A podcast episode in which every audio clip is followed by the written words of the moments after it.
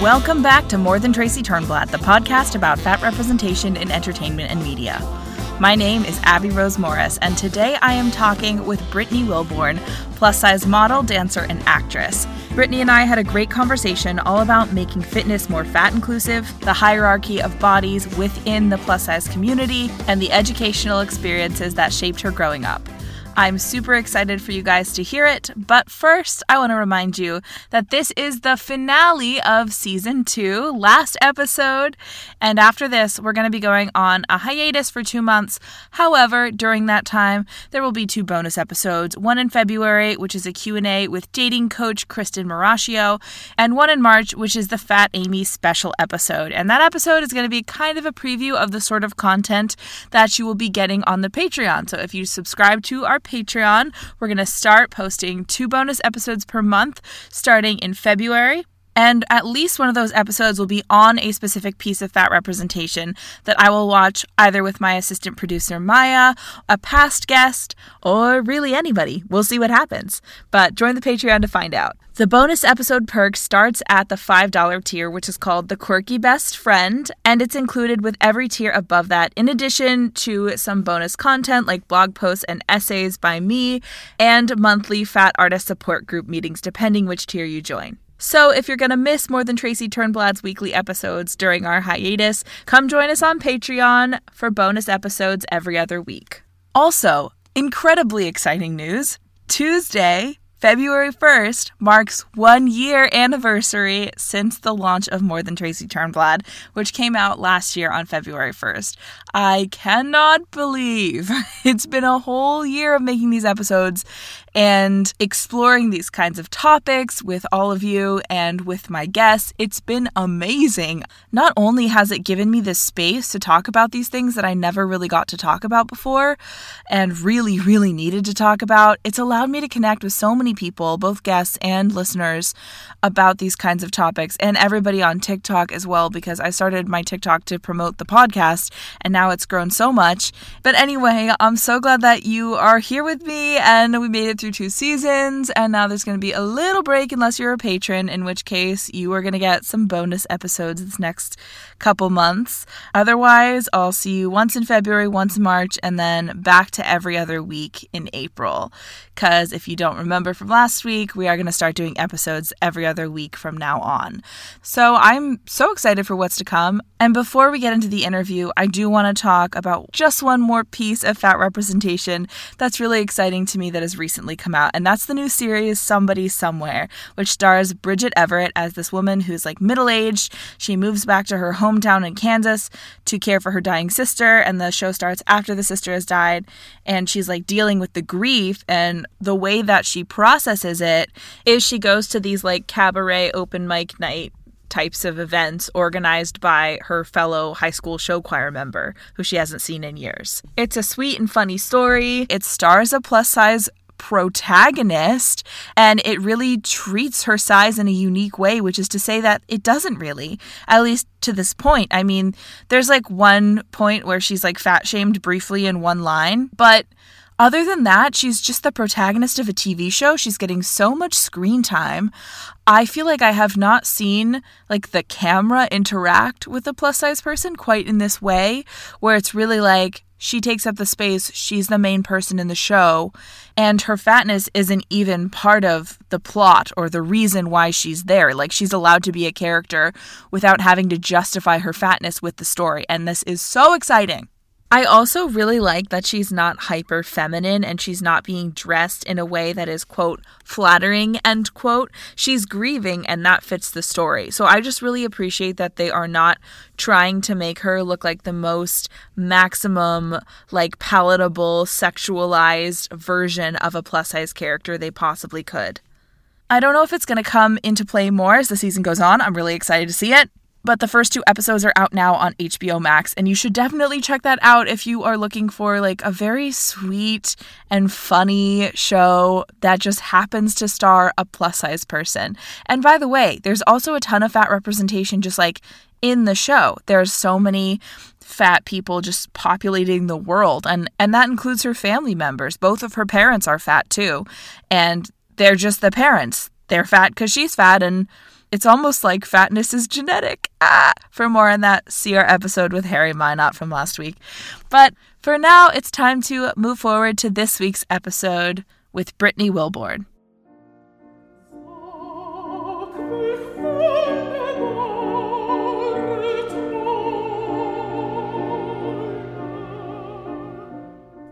Hey everyone, I want to share a project from one of our past guests with you. Sarai Cole has a new show coming out on February 6th on YouTube. It's called Wesendonck Project Poems in My Hand, and Sarai, with the help of director Mary Kelly, has used these classical songs to tell a relevant, contemporary, and relatable story of belonging. It features poetry from women of color and talks about her experiences and feelings of not belonging as a fat black woman in opera and the world at large. I found this piece to be so thought provoking, and it also makes classical music really accessible. So definitely check it out, whether or not you're already an opera fan. And of course, you'll get to hear Sarai's incredible vocals. For more details about the project and to find out where to watch, visit www.poemsinmyhand.com. That's www.poemsinmyhand.com.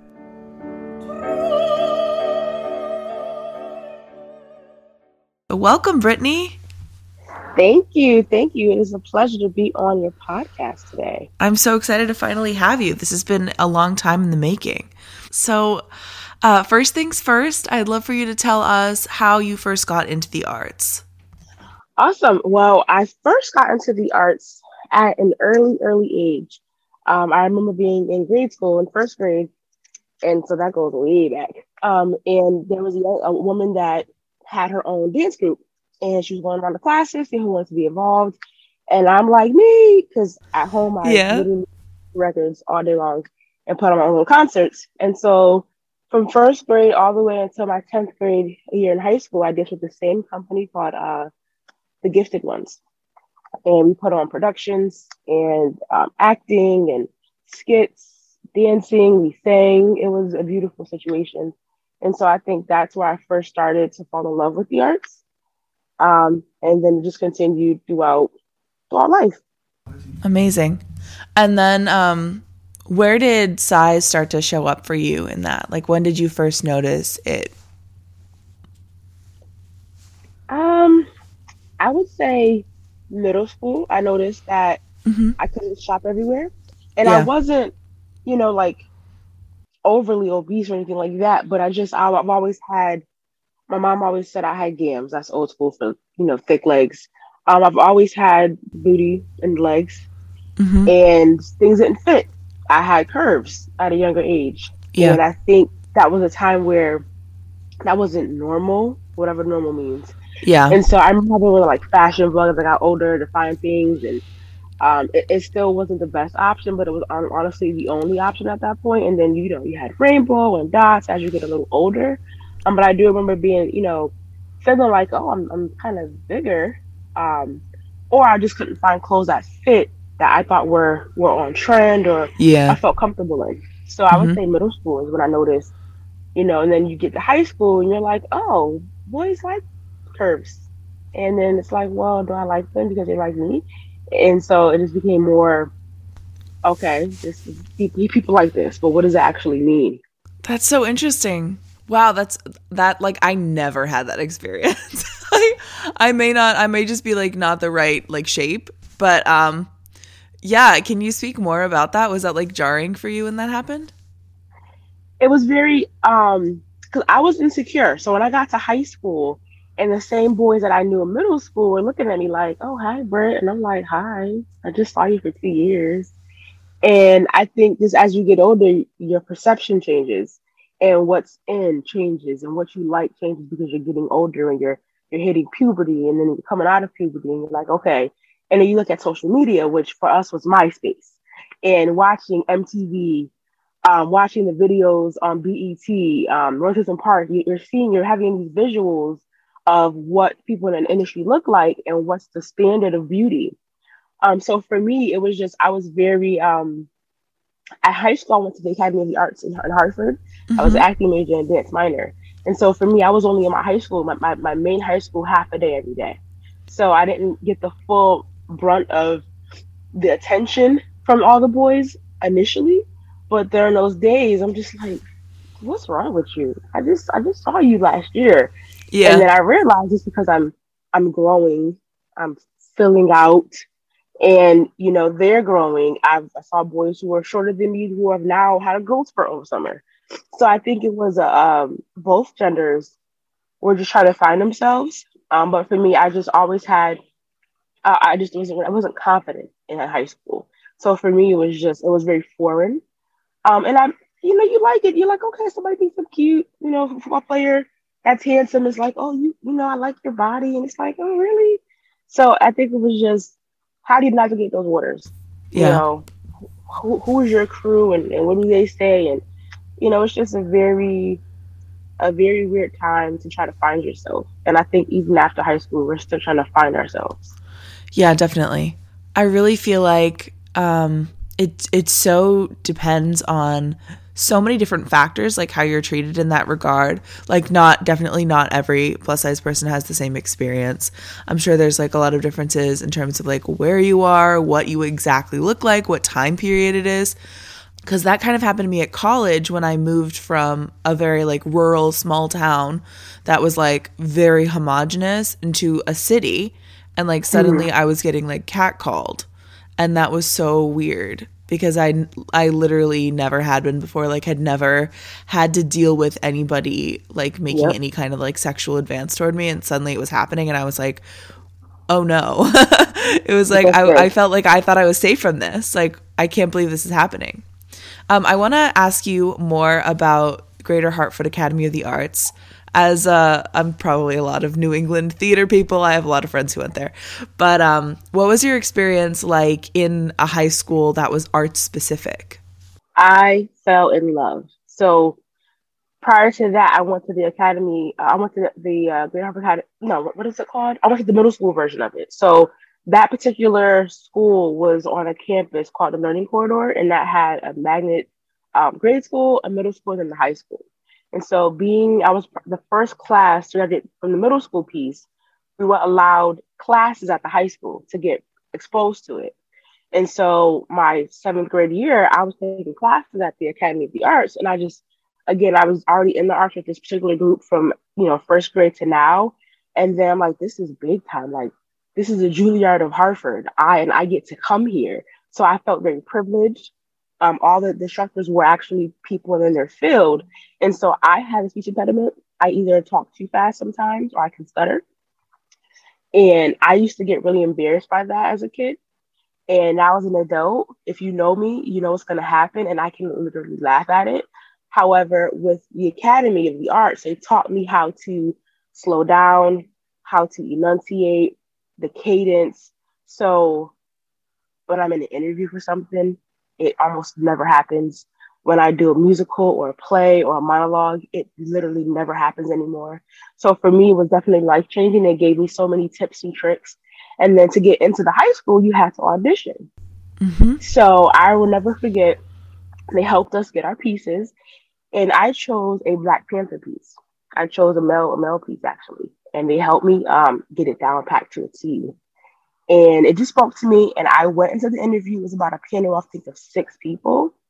Um, the head of the acting department name was Jonathan, and he had this long, scraggly uh, gray beard. He was super sweet. And I went in there and I nailed it. I mean, a few of the, the people on the panel were in tears. And then after that, you have to wait for your letter. And so a few of my friends, we all applied. And I never forget, mom said, Hey, this is the letter. And I'm like, Can you open it? And she opened it and made me read it, and I was accepted into the academy. So I was excited. That was the first time I had to audition something that was that big to me. Yeah. Um, so I went, and the academy, you know, was so diverse. I had friends of different backgrounds, cultures, colors. It was literally a melting pot. Um, all of the teachers were invested in students, and that's where I learned about uh, theater and backstage. So I just got a little bit of everything. And I think that is what a lot of us need to just be exposed to different different things that you can do within yeah. the, the creative world and you can find your niche that way. So I just we put on full scale performances. I was able to record a song. Um, I just met different people that looked like me, that didn't look like me, and we were all there for the common goal, and that was just to, to hone our talent and to take it, uh, you know, next level up, up, up until you reach the, you know, the sky. So yeah, it sounds it sounds amazing. Like um, I'm, I want that for my past high school self. Um, did you encounter any kind of fat phobia or racism while you were there? Um, fat folks. So I remember we did a chorus line, and I wanted to go out for it, but the one of the parts they required to wear like a leotard and tights. And I heard people in the background like, "Oh well, you know, if you're if you're over a certain size, you're not gonna look good, or it's not gonna be flattering." And I'm just, and it wasn't directed at me; it was just a conversation. But was it towards me, or was it was it you being ignorant to the fact that all bodies are good bodies, and I can be a size 18. And granted, in high school, I was 100 pounds lighter than what I am now. Yeah. I was size 18, getting back to 16. I was size 12, 14 in high school. So I, I, wasn't as big as I am now, less way less confident, ironically. But yeah, I, I did hear little things. So you have the dancer bodies and the ballet, and you have to be sleek and, and tall and slender. And and so I definitely I definitely saw it more so at the academy because people are are are auditioning for parts and they feel like they have to be a certain type of way to get these parts. And so I definitely saw it. Um, racism, no, which is an awesome thing. Yeah. Because uh, again, it's a melting pot. I had friends that were all different colors, and I did. I cannot remember a time where I felt out of place being a, a black young girl. That's wonderful.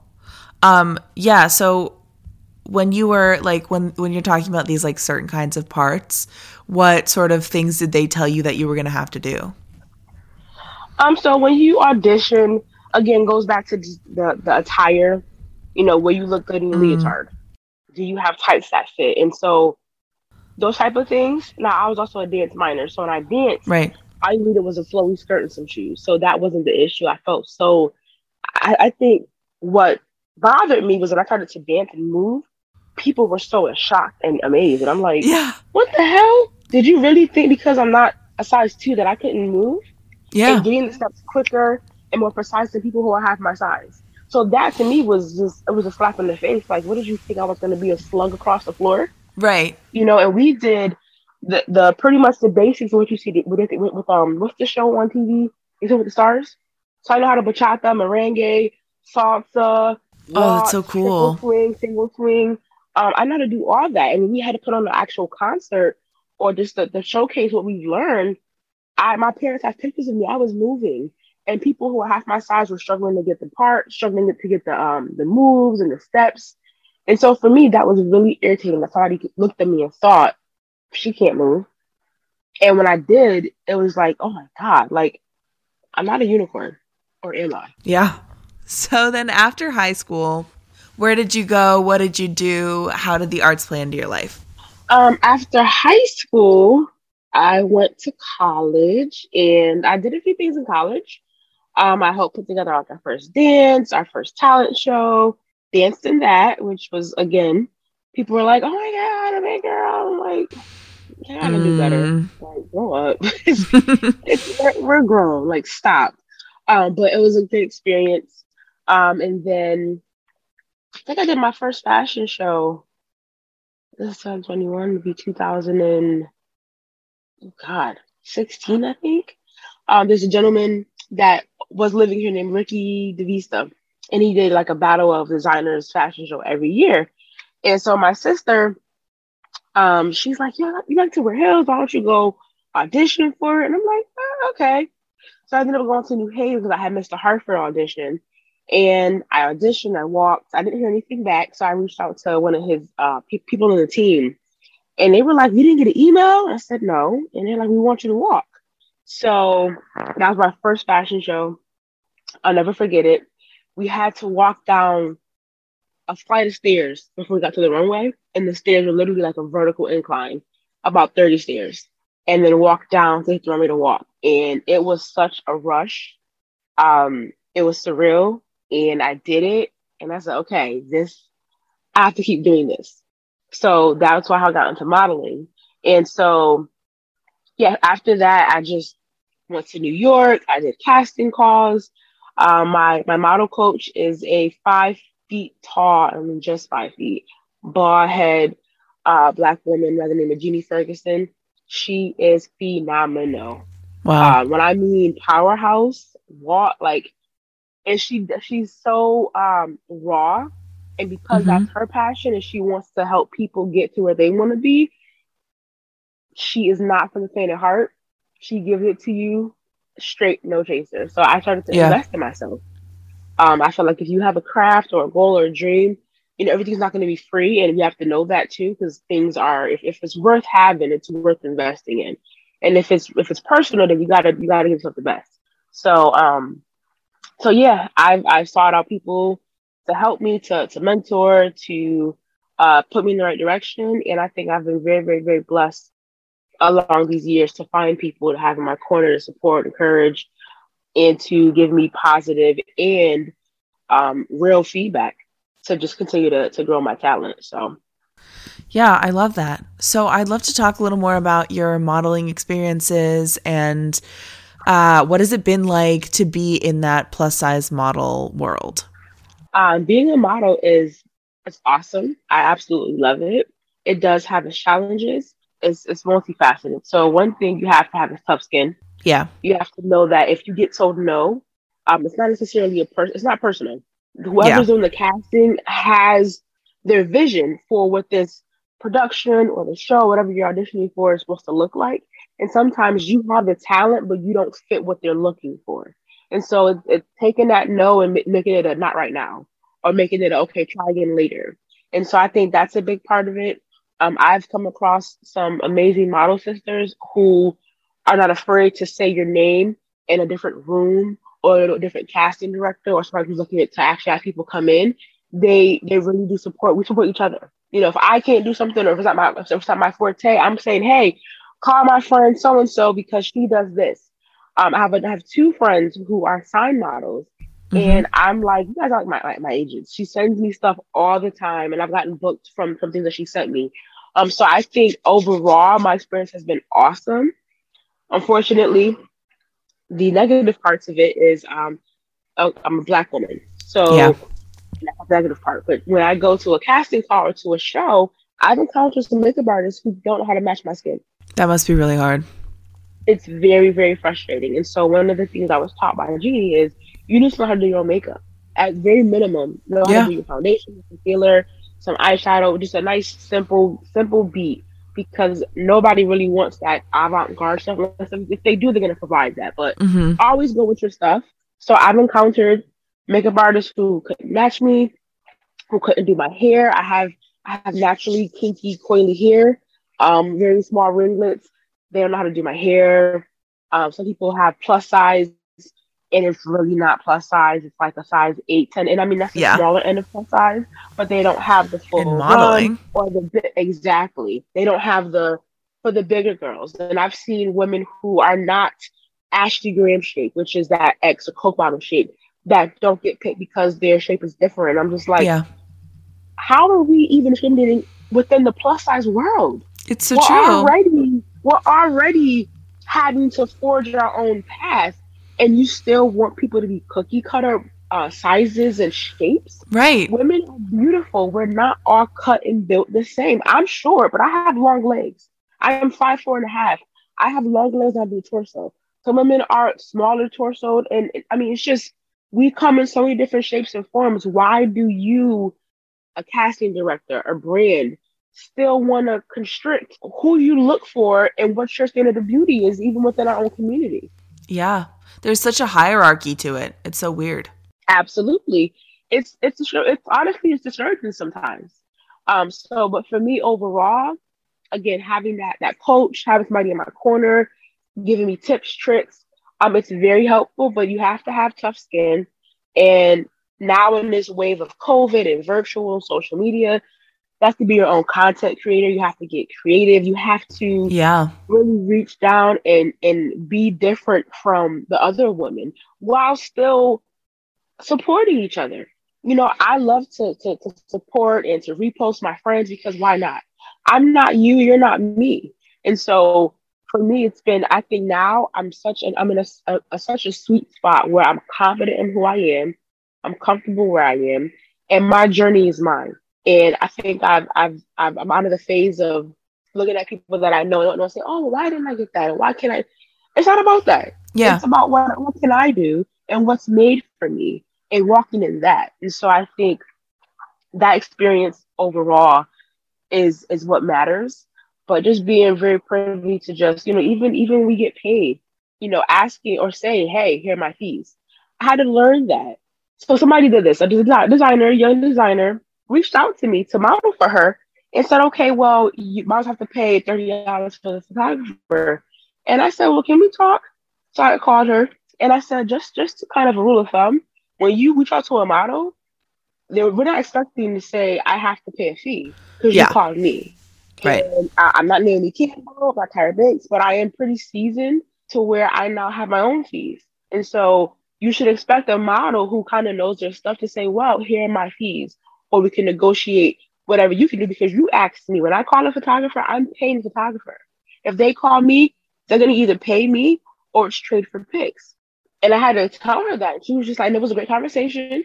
She was very receptive to what I was saying to her. And I had to tell her, like, I'm even getting used to saying, here's my fee sheet, here's my list. Yeah. Because it, it can, you know, sometimes when you put a price on your your attributes or your gifting, then people look at you like, oh, never mind. Like, well, you want to get paid, so this is my craft. Why wouldn't I want to get paid? You know, I think that's another issue that we have is that people don't want to pay. When we yeah. have that models who are who are not black and brown are getting paid more. Um, so it's just a lot of things are happening and being uncovered that are being changed from what I can tell. Yeah. And it's been a long time coming.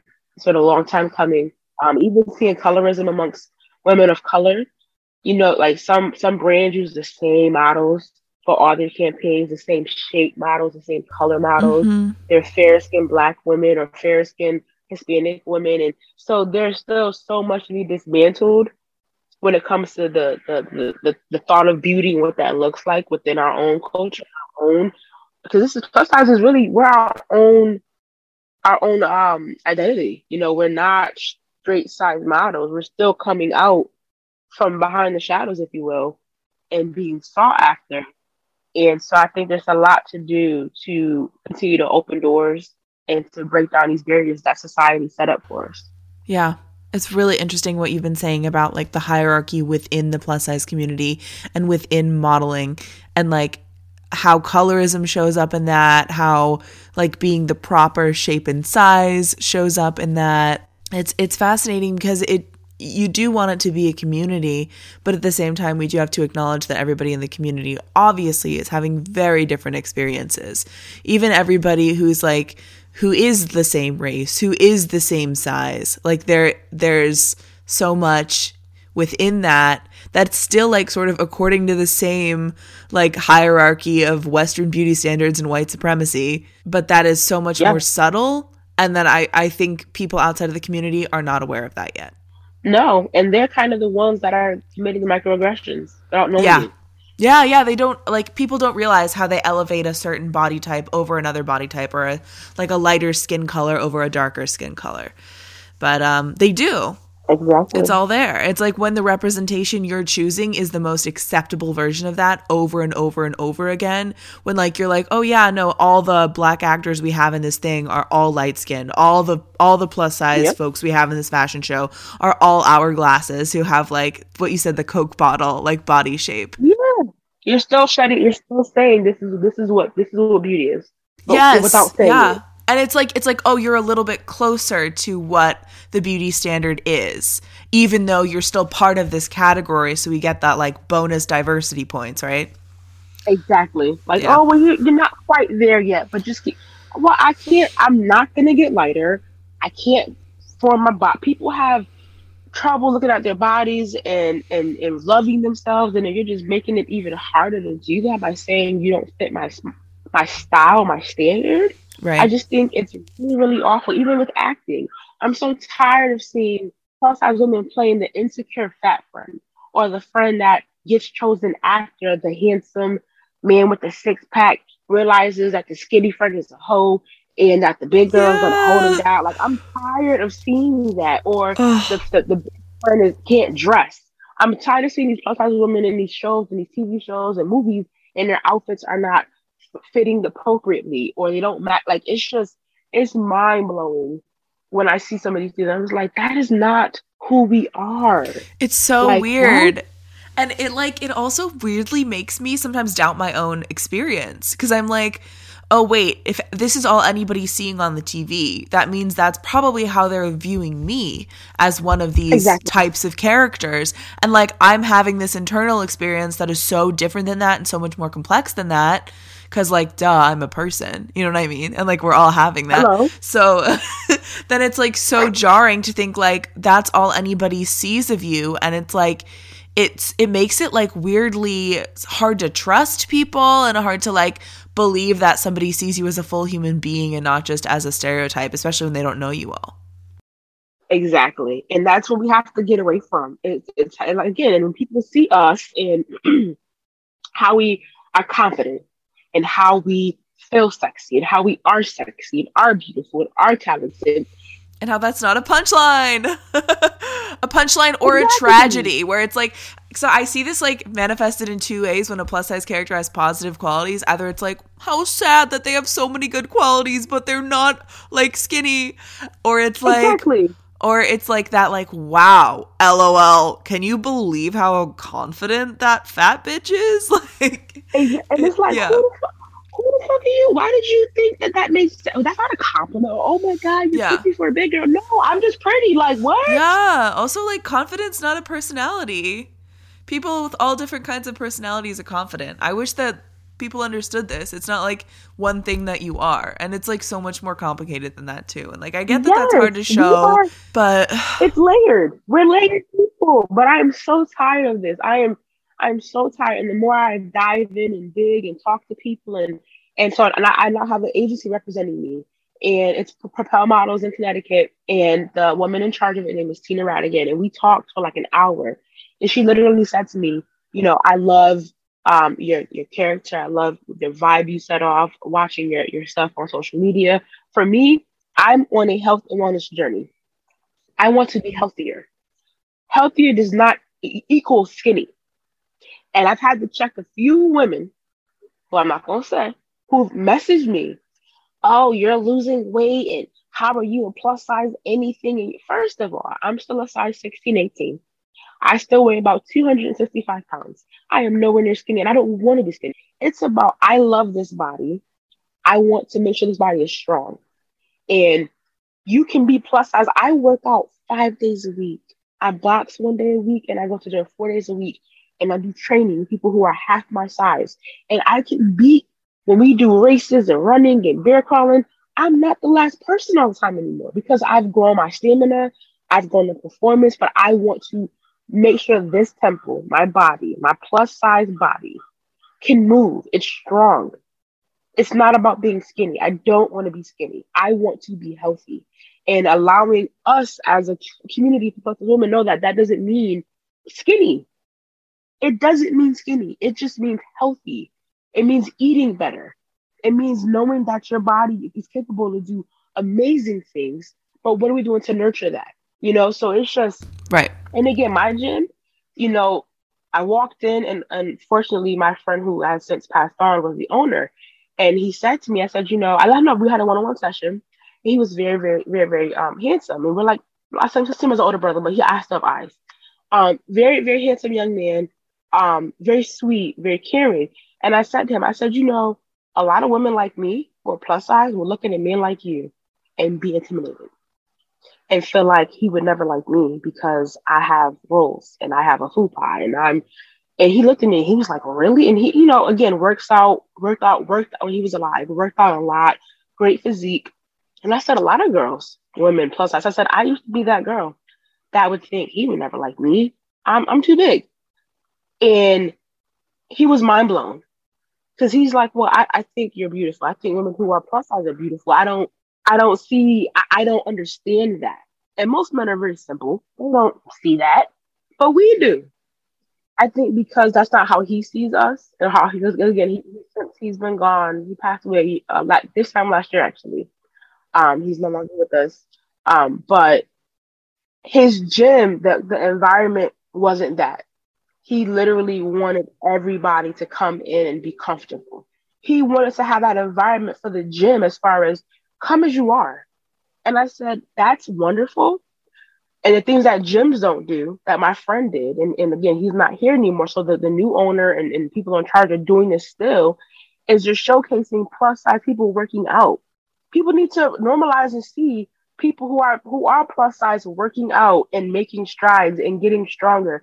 And that allows other people who may be less confident or feel like they can't go into a gym to get a certain size comfortable to go.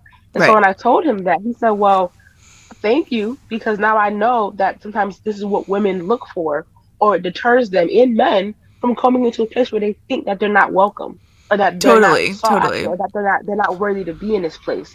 And so that's why I think for him it was like what because he never. I've known his man for 18 years since I was since I was 18 years old. He had never fat shamed somebody before. Everybody he encountered, it was always love, women and men included.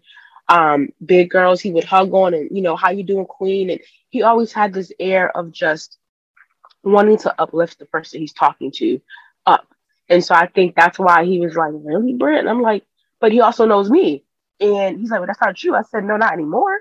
But when I was younger, absolutely. I would look at somebody and think, they have a six pack and they are fit. They're not going to like me. I'm too big for them. And again, I was a 100 pounds lighter than what I am now. Yeah. And now my mindset is if you don't like me, that's your loss. Mm-hmm. But not everybody has that. Not, not, not all women and men are comfortable in their skin to feel confident, to know that I am worthy of attention and love and genuine, you know, attraction and and genuine just having that companionship. So people still don't feel like they're worthy of that based on how they look. And that has to end. It just it has to. It has to. Yeah. And you know it's funny because I think a lot of men feel this way as well. Um, like obviously you've got like the whole incel community and all of that, and even on like a smaller scale, like lots of men are insecure too. We've just we mm-hmm. just have this like collective cultural idea that like to be worthy of love, you have to look a certain way. And like, it definitely is worse for women. But it's like, it's funny to think about because I'm like, okay, I have like relatives who looked like me. You know what I mean? They yeah. had children. I'm here. so, Hello.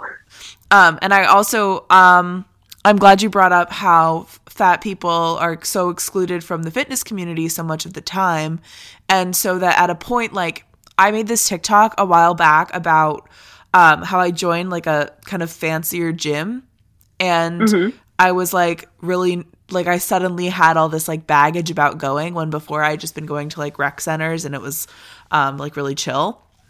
And suddenly I felt very judged at the gym. And like mm-hmm. everybody was nice to me. Nobody said anything outright. I don't know for sure that they were all judging me or that they all cared, you know? I mean, I think yeah. that I just was on such high alert because of what's happened to me in the past and what I know to be true about like the cultural ideas around fat people and like feeling like every moment in I spend in the gym is a moment where I have to like be proving these stereotypes wrong. Yep. And like yep. I can't work too, I can't work out too hard cuz I don't want them to see me out of breath. I can't work out too not yes. hard because I don't want them to think I'm lazy. Like it's um and so much of that is coming from me, but it it is also coming from like the rest of the world. So I feel like yep. the change that needs to happen is like we can definitely do a lot on an individual level like your friend did and like make spaces as welcoming as possible as explicitly as possible, but also like yep. there needs to be like a larger cultural shift, which I think might be happening on some scale. If you see people like Meg Boggs online posting like fitness content who are fat and who are just like um, doing it for the love of it and for the like health benefits and all those things. Yeah. Um, so I think that like featuring fat people in fitness marketing is a huge, mm-hmm. huge, huge boon to like yes having a more welcoming space. And yo, if Absolutely. you're a fitness company, making more money because literally like something like what 67% of Americans are like in the overweight or obese category or whatever. Yes. Like hello, like that's a bunch of money that you could be making if you just made your spaces a little more inclusive. And I think that though I think wellness culture is sometimes like diet culture pretending that it's not about looking skinny. Um, I do also think that like the shift toward wellness and like health and like definitely health is not achievable for everyone. And a lot of times these like health frameworks really leave out people with chronic illness, people who are disabled. Yeah. Um, so we need to definitely be conscious of that when talking about it. But I do think that like there is a, a world in which the shift toward wellness could open the fitness space to uh, fat people in a more inclusive way. Like that language to me feels like it might have potential. Yes, absolutely. But as it's being used now, because it's teetering, it's teetering, and it's certain yeah. brands like I like Nike. They have plus size mannequins now, and I'm like, thank you. They were Black Lives Matter first. They they did the plus size bodies. I'm seeing like I love Adidas. I, I box now, so I have Adidas gloves. I have I love Ivy Park stuff. And Beyonce's she's always focusing now on her her campaigns Ivy Park, at least one or two plus size um, bodies. And so for me, it's like I'm looking at brands who are already marketing my, my size, who I can look in that and like I go to Dick's and I see plus size sizes on the on the size rack. I need to go somewhere where yeah. I know that I can purchase something off. I hate online shopping, so I, it's like, oh, well, they're on, on certain sizes are online.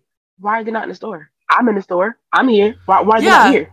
Plus, like, by the way, plus size bodies are built so differently. Like, we need to be able to try shit on. Thank you. And yeah. I mean, I got so so again, like you said, when you're in the gym, right, and you're running, and so you're right. When you go, like I went to Edge, you go in there, and everybody wants to use predominantly, you know, they're Caucasian or they're this color or that, they're black, but they're like toned and fit, and they're looking at you in a treadmill, like, like bitch, I'm I'm gonna run. You can run too. I'm gonna run. I'm gonna sweat. Mind your business. I, have seen that. I've seen people look at me as people I've gone with and, and are sometimes in amazement that I'm running on a treadmill. Yeah. Or that I'm in the weight room lifting. I can I can I can squat 190 on a bar. I can deadlift 320. But to them that's oh my god. How did you to me it's like this is breakfast. What do you mean? Yeah. Like I do this.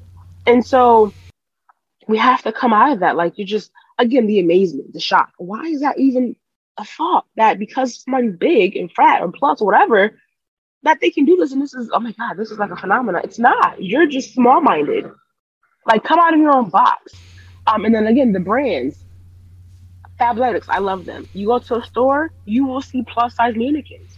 The yeah. first thing i see at my store here is a plus size mannequin.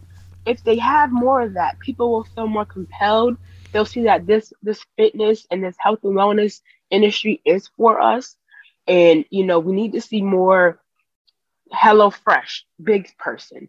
Nike, big person. Adidas, I would love to work with Adidas and Nike this year. That is on my goal list because I work out. Their clothes actually do me well. I've had brands that they're rolling down, my fupa's hanging out. Like I want to be held in so I can get this money, so I can run and not worry about my pants falling down. Yeah, I got thighs, I got butt. I want it, and I love them. I'm sexy in it, but I want to be I want to be held in so I can I can move seamlessly. Right. So you need clothes that like enable you to actually do the thing. Exact performance. It needs to be able to perform right. with me. Right. And if it doesn't, then let's come back to the drawing board and figure out why it's not. Exactly. It, it, everything has to have a purpose. And if the purpose is not to help me figure out me and to pour into me, then I can't do it. I just can't.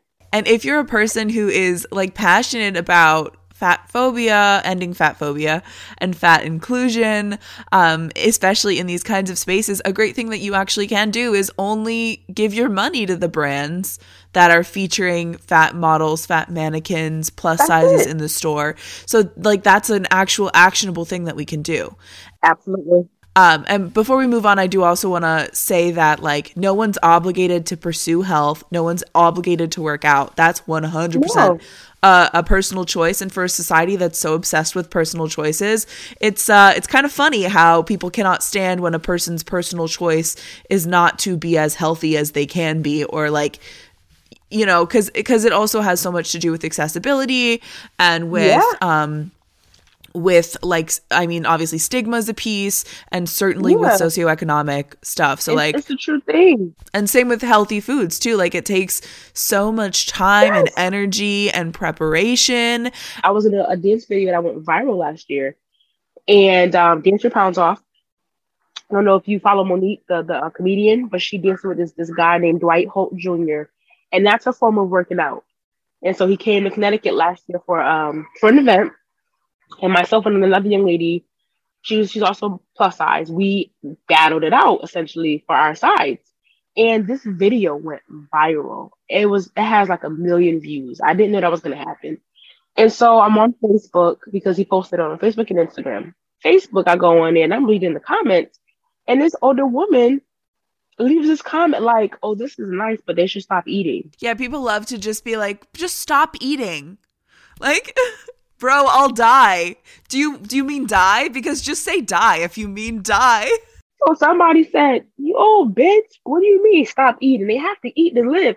People were going off on this woman in the comments. They That's great. In, like, and I was just like, "Oh my god!" So I said, I commented to her version, and I said, "You sound really ignorant to tell somebody to stop eating when we all need to eat to sustain life." I said, at the end of the day, your old ass couldn't get up there and do anything that we just did. So you need to just stay in the comments, mind your business, drink your water, and keep on scrolling. But people were going off on this woman. People were ragging her in the comments. They were going in, and one way lady was like, "Well, Brittany's a, a pageant queen, and she rocked this, and she won swimwear and talent and the crown." And then the other young lady has her own dance studio, and you need to look into these women before you talk about them. People were, and these people I don't know, but they looked me up and picked the other person up like she should have done and was rattling off like these women are phenomenal. Do you know what they do? Yeah. What they've done? And I just it was like, wow. I was like, thank you guys. If somebody give yeah. though, let's let, let's try to be nice or disrespectful because she's she's an older woman and even that generation, generations, the older generation, they don't understand it. They we walk around with crop tops on and stuff, and they're like, oh, we used to wear a girdle or we didn't show that. Right. So even generational um, stereotypes and just what, what's normal for them and us you can see is a huge difference. Um, yeah. they're struggling to kind of my mother is a big supporter of, of mine and she's like oh poo poo that's my nickname. Eyes are out. And i was like so she's like i mean you look good but i didn't my uncles of course uncles they're like oh well you're my niece and i don't want i'm like okay but it's not. Don't look then. exactly. Like just relax. Um, yeah. So it's it's just we're getting all these different ideals, ideas of, of beauty and standards of beauty and what's acceptable from different angles at one time. It can be a lot. Yeah. Now, before we move on to talking more about representation, I have to ask you about being a pageant queen. That's so cool. What was that like? It is. Um, so again, back to when I went to my modeling class with Jenny Ferguson, a, woman comes in a lot and she'll, you know, scout for young, for young ladies. Her name is Teresa Randolph, and she is the creator and founder of Miss Full USA. Um, she has been in pageantry for 33 years. And last year, I said, you know what? Let me embark on this. Let me start my own journey. Let's figure out ways to to get me out of my rut and to just kind of, you know, push past what I've been doing and, and go up a notch. So I called her. I said, "Hey, I want to do the pageant." You know, um, shortly after that, my mom was diagnosed with stage four cancer, so I was gonna pull from the pageant, and my mom said, "No, I'm gonna still be here when you win." I was just crying, like I don't know. My my dad's been gone. Today's actually his, his five year anniversary of my dad passing, so um, it was a little emotional for me. She said, "No, you need to do it." So I started my journey. My, my platform was health and wellness, mind, body, and soul. I'm, I'm, I'm showcasing my my my journey. I used to wear a knee brace because my knees hurt a lot. I couldn't do lunges. I couldn't do a lot of different things.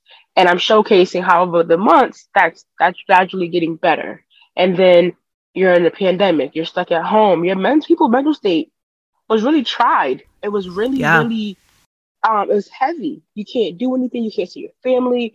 We need human interaction. That's cut off and then the spirit, your soul, whatever you, you know, pray to or whatever you believe in.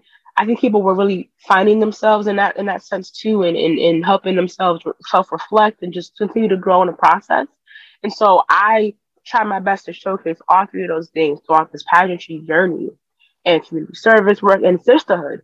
You know, I knew other plus size women who were going to be pageant queens or pageant delegates, and we were doing this together.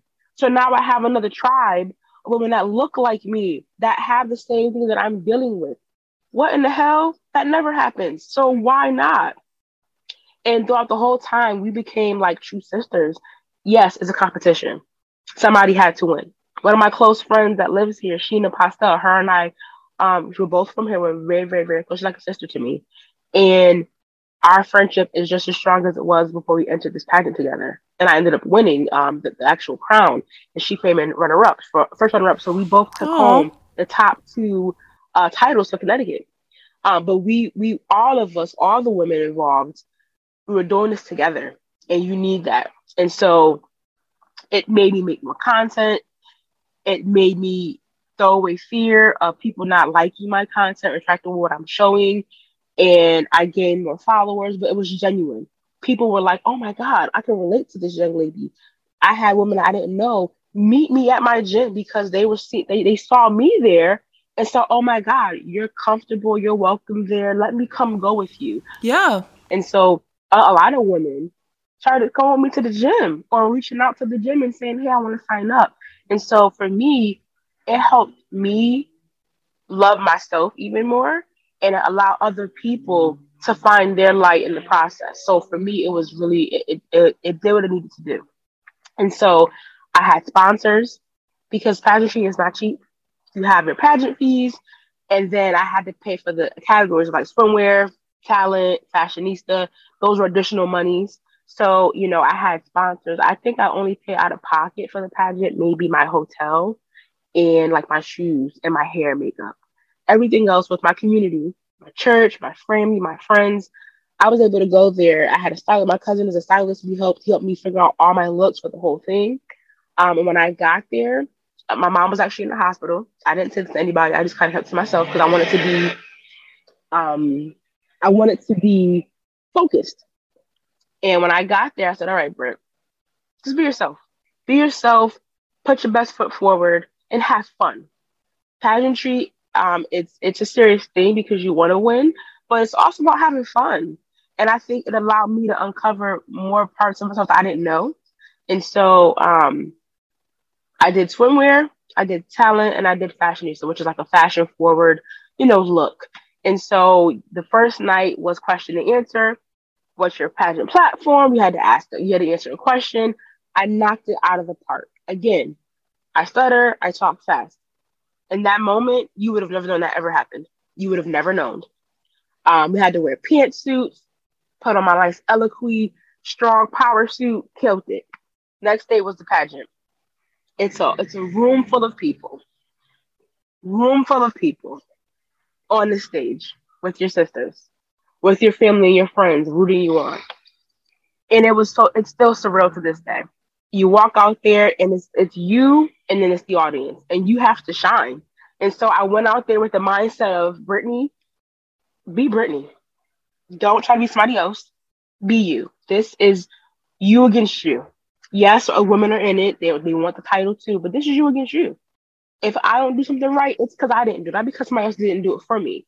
So I went out there, I smiled, and I had fun. And I didn't have the mindset of, I'm gonna win this. It was Brittany, have fun. Let your personality show through. They're gonna see that.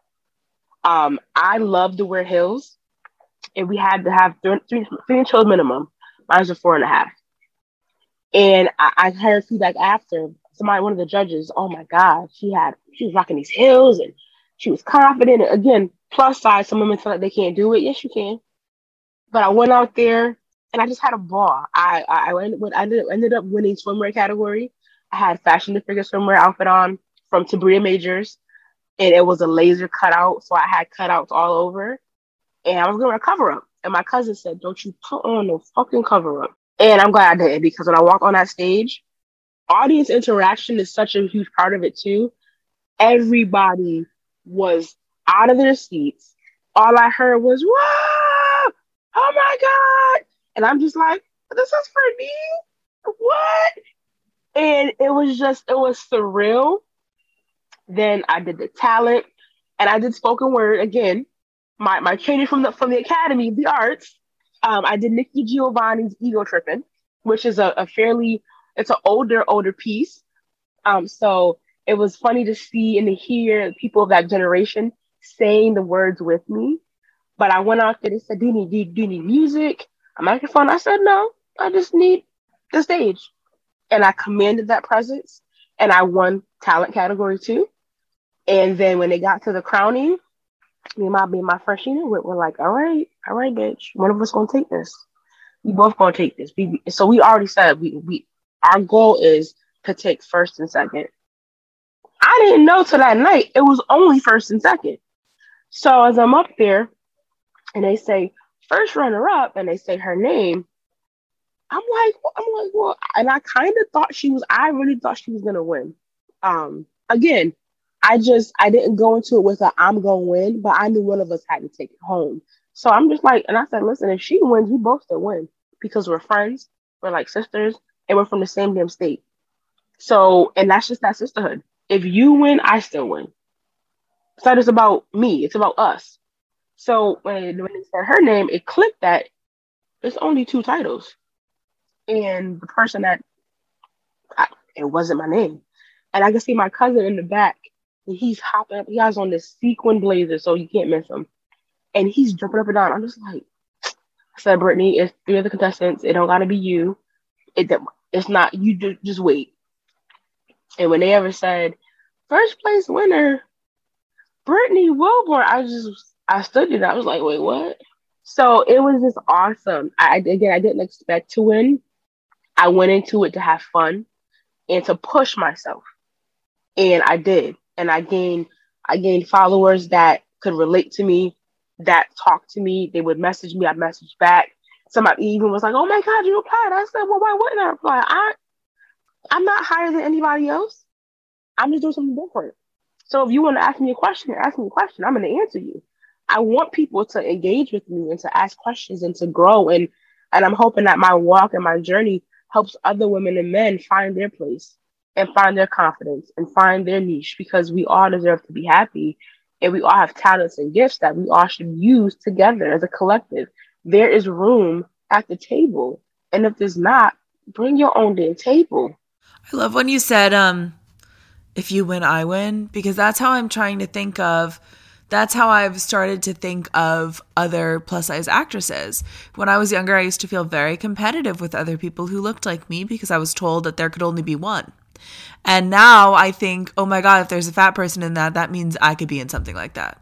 So it's a really great way to reframe this and think of it more as like a full community thing. It is. Um, I want to ask you now about uh, any representations of fatness or fat characters that you grew up with or that are important to you now. Mm, okay, so it's, it's, it's the male. I loved Uncle Phil on Fresh Prince. Mm. That for me, you, you never saw a plus size person, let alone a male. And so Uncle Phil was the, he was large. He was larger than life and he played that damn role. Nobody else could have played that role. Nobody. So for me, growing up, Uncle Phil, absolutely somebody I could look to and say, "Oh my God," it was just him. But he did that damn thing in wrestling. So if he's not here anymore, um, he did that damn thing. You know, he baited. He he allowed people to see themselves on screen. Um, I love Janet Jackson and I know, and today her mm-hmm. documentary, documentary uh, comes out, but she's somebody that I've seen over the years her weight fluctuate up and down.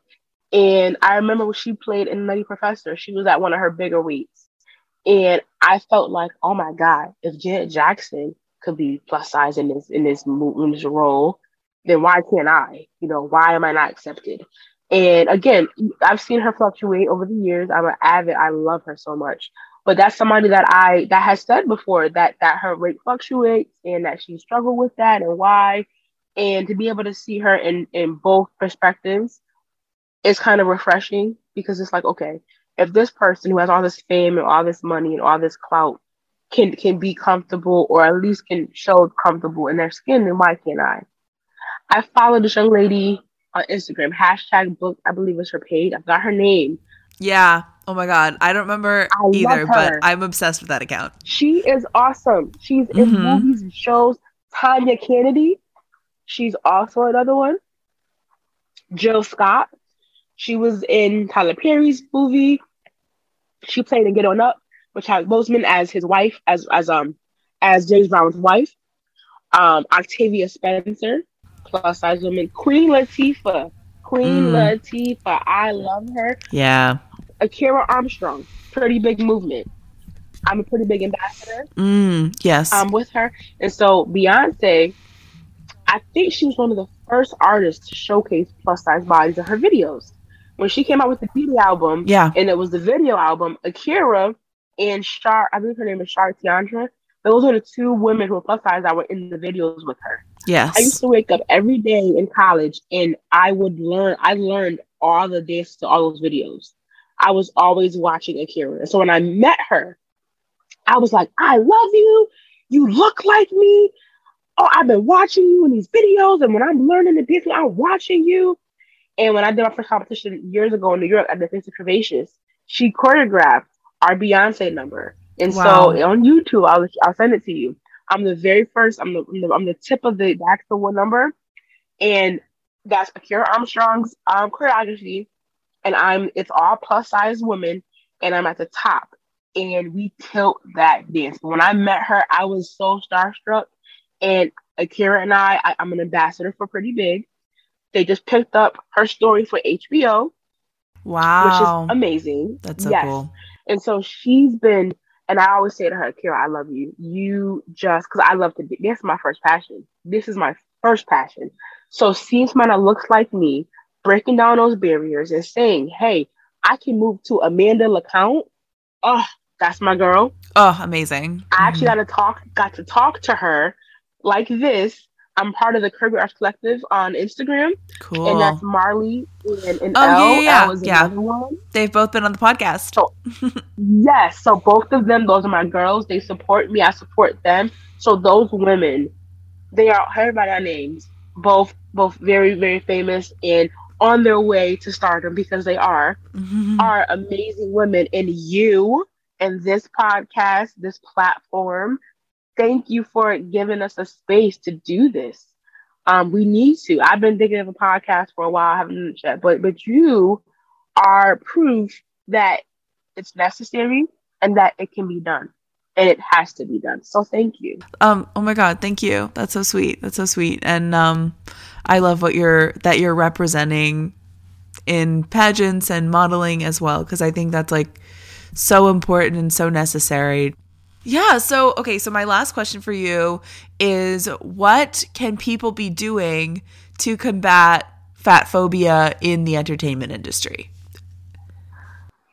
So one thing I was always told by by um Jeannie, and I still hold true today, is if there is an audition or if there's a casting and it says, I don't know, five, eight, between sizes, uh, what, zero to, to eight, still go. still go. Show up. Mm-hmm. Show up and show the hell out. All they can do is say no, or you show them that they need you. Mm-hmm. So if there's a casting call that you know you can do, that you want to embody, go. Show up. If they're not being seen, create your own. Get a tripod, use your phone, find a role that you like or a monologue or whatever. Record yourself doing it, post it, send it out. All that can happen is either A, they'll say no, or two, they'll say yes. And if you see stuff that you want to do, create your own lane. There are so many avenues to do things now that don't require the state of the art stuff that you think it, it needs. At people, call people, email people, hear each other's stories. Like if people are getting booked and getting gigs, like it, comment, reshare, repost we have to build this community up. So I feel like if we're all on the same page and supporting each other, then all we can do is continue to grow. So we have to support each other. Like you said, if one of us, you know, if one of us is represented, then that person may pave the way for more people to come behind them. So support, support, support. Create content. Don't be fearful. Show your body. Show yourself. Yeah. Go to the casting call. Go to the audition. Submit your pictures. And if you, they don't get it, make your own. What would you say to people who either are not plus size or who work in the industry? Open your eyes. Realize that plus size is not a fad. We've always been here. We're going to always be here. And stop making roles that are condescending to who we are and that fit into a stupid stereotype. Ask somebody, how do they feel? Talk about it. Get some good wardrobe. We, we can be sexy and be plus size. Get good wardrobe and open your eyes and open your your horizons to somebody other than a size two, four, or six. Um, and don't think plus size is, oh, I'm a size 10. No, cast a size 22, cast a size 18, cast a size 28. Don't say, oh, they're a size 8, 10, so they're going to be, no. Cast, cast larger. Focus yeah. on talent. I would add fat face does not equal fat body and does exactly. not equal fat. exactly. And don't keep picking the same body types in the same colors. Be diverse. For the allies, I have a class tonight at seven o'clock. My friend Kamari Artist. She's a phenomenal dancer. When I and I've had my moments where I'm like, oh, you know, my knee may hurt or I may not be able to move. She's like, Brittany, dance is home for you. So when I work with you, I don't see a plus size woman. I see somebody who's just a dancer. And yeah. so she kind of reignites that fire. So if you're an ally, somebody that that that wants to see more people represented, more bodies, more plus bodies, continue to support us, continue to create spaces that are safe for us, continue to encourage us, and continue to, you know, just just be a supportive friend. Yeah. And it does so much when you make it clear that your space is open to all bodies. I literally went to my therapist because on Psychology Today, like body mm-hmm. issues and body positivity like was listed on as like one of her like skill sets. Wow. Yeah. That's awesome, but we need more of it. We yeah, need more, we do. We need more of it, and it needs to be us doing it because we're the ones that are living it. I'm tired of people telling me how I should feel and what I should wear and look. You're not in this body. Ask me. I'll talk to you about it. But you know, just show up for yourself. Show up for yourself, and how, however that may look, and stop letting other people dictate what that looks like. Because at the end of the day, they're not in these bodies. We are. Yes. Brittany, you should do a TED Talk. You're so inspirational. Girl, listen, somebody else said that to me the other day, and I'm just Yeah. It's a sign. Um yeah, I really, really want to do public speaking engagement events, things like mm-hmm. that. Like I want that to be besides the acting and the modeling and dancing, I want that to be like my full time job. Yeah. You'd be amazing at it. You you must. Oh man, you just okay now I gotta do. I, I, yeah, now it's I, out there on a public podcast, so everyone's gonna hold you to it. yeah, when I submit it, I'm gonna let you know first, Abby. Absolutely, and we will share it on social media. Well, thank you so much for coming on. Um, I'm so glad we got to have this conversation. Despite I don't know I don't know how obvious it's going to be to people, but we have had so many technological difficulties today, but we made it through, baby. Here we are, um, and I'm so glad that we got to chat. Uh, so I wish you all the best. Um, definitely, you must keep us all updated on your TED Talk your future TED Talk and all the progress you're making in life and your career. And um, yeah, like I I just feel like so much community solidarity after this chat. I love it. Yes, I'm excited. Thank you for having me on here. You are a phenomenal woman. Keep doing this. This platform needs to be heard from every mountaintop, every rooftop, every country, every city. So I hope and I I am very confident that this will continue to grow for you. And I'll be listening on all platforms. And I just want to see this go from here to here. And for people that are listening, that's huge. It just needs to be huge. Thank you. Oh, I hope so. Let's manifest. It's done. We said it, we put it in atmosphere. It's gonna be done. Yeah. Well, have a great rest of your day. Thank you so much for listening to More Than Tracy Turnblad. If you liked it, hit subscribe and leave us a rating and a review on Apple Podcasts. That would be awesome. Also, follow us on social media Instagram, Twitter, and TikTok, all at More Than Tracy T. And just tell your friends. Word of mouth is great too. If you would like to support us on Patreon, you can do so at patreon.com slash more than Tracy T, where you can get perks like bonus episodes, essays and blog posts by me, and the spicy controversial takes I'll only post behind a thick paywall. We always love to hear from you, so please reach out via Instagram or by emailing more than Tracy Turnblad at gmail.com. You can find all of our past episodes with links to listen on every podcast platform at morethantracyturnblad.com.